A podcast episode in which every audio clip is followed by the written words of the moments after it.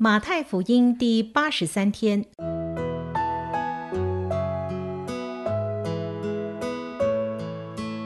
每日亲近神，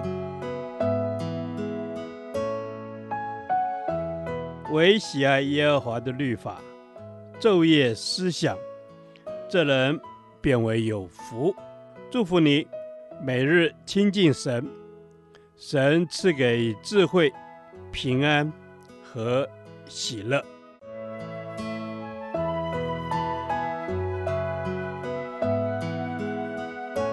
这圣经能使你因信基督耶稣有得救的智慧。祝福你，每日亲近神，讨神的喜悦。马太福音二十四章三十二到五十一节，主再来的预兆三。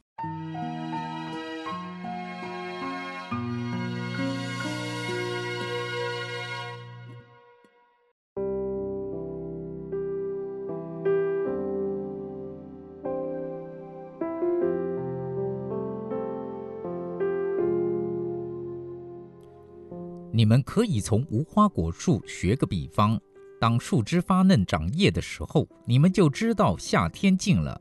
这样，你们看见这一切的事，也该知道人子近了，正在门口了。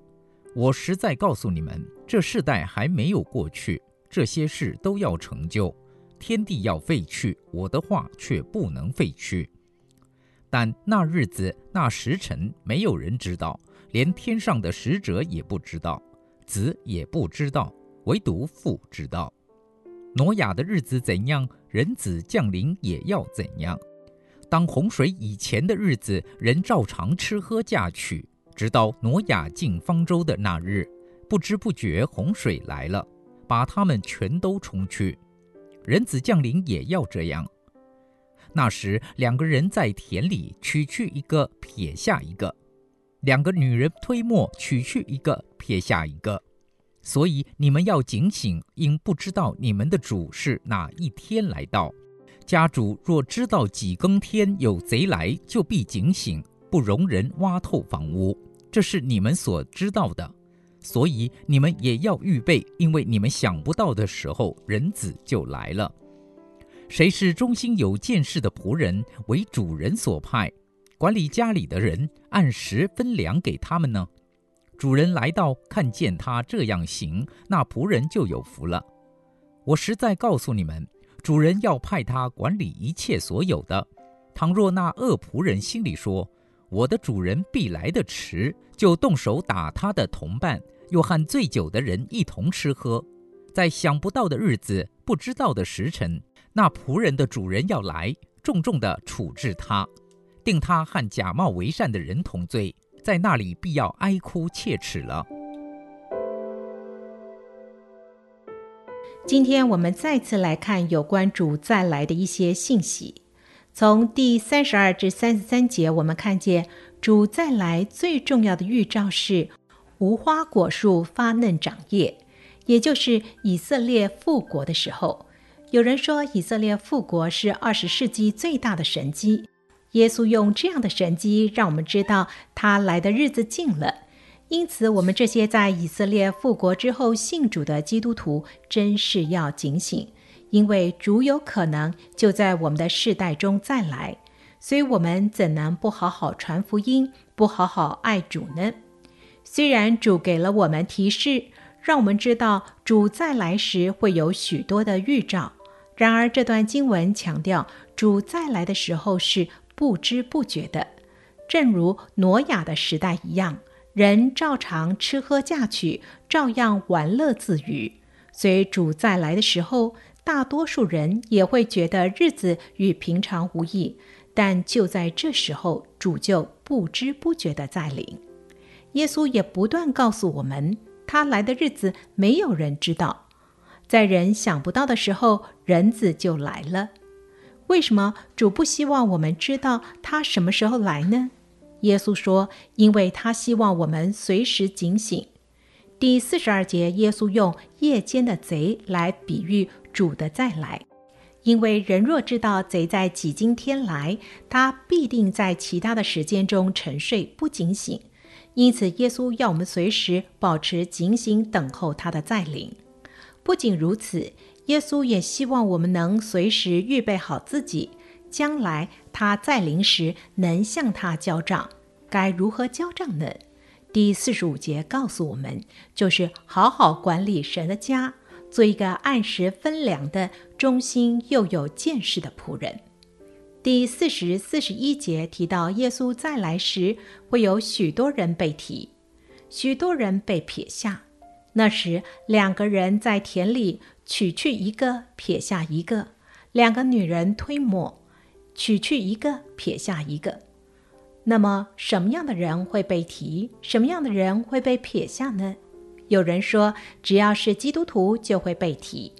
然而，从第四十二节我们看见，只有警醒预备的基督徒，也就是一直忠心有见识的基督徒，可以被提。弟兄姐妹，你希望自己是被提的基督徒，还是被撇下的基督徒呢？主啊，帮助我警醒预备自己。做一个忠心有见识的仆人，好让我能安然迎接你的面。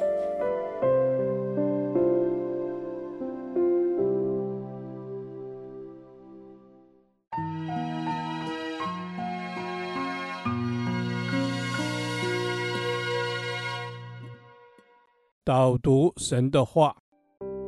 马太福音二十四章四十五至四十六节：谁是忠心有见识的仆人，为主人所派，管理家里的人，按时分粮给他们呢？主人来到，看见他这样行，那仆人就有福了。阿门。主，你说谁是忠心有见识的仆人，为主人所派，管理家里的人？主是的，那忠心有见识的仆人，主就是你自己所差派管理家里的人。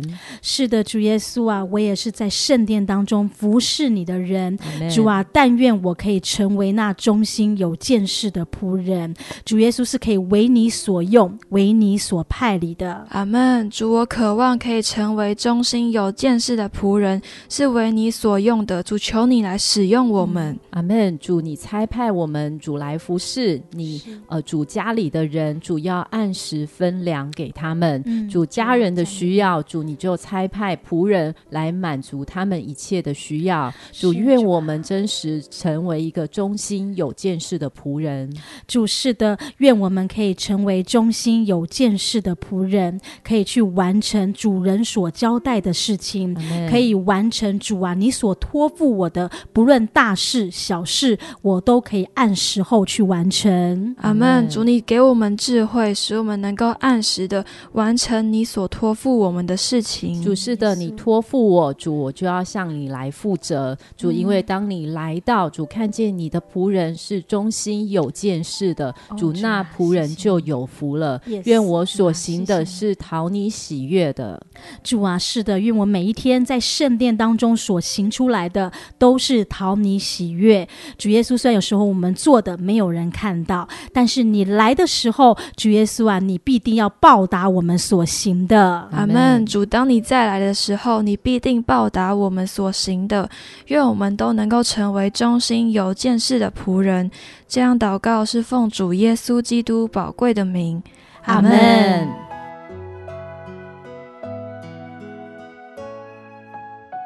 耶和华，你的话安定在天，直到永远。愿神祝福我们。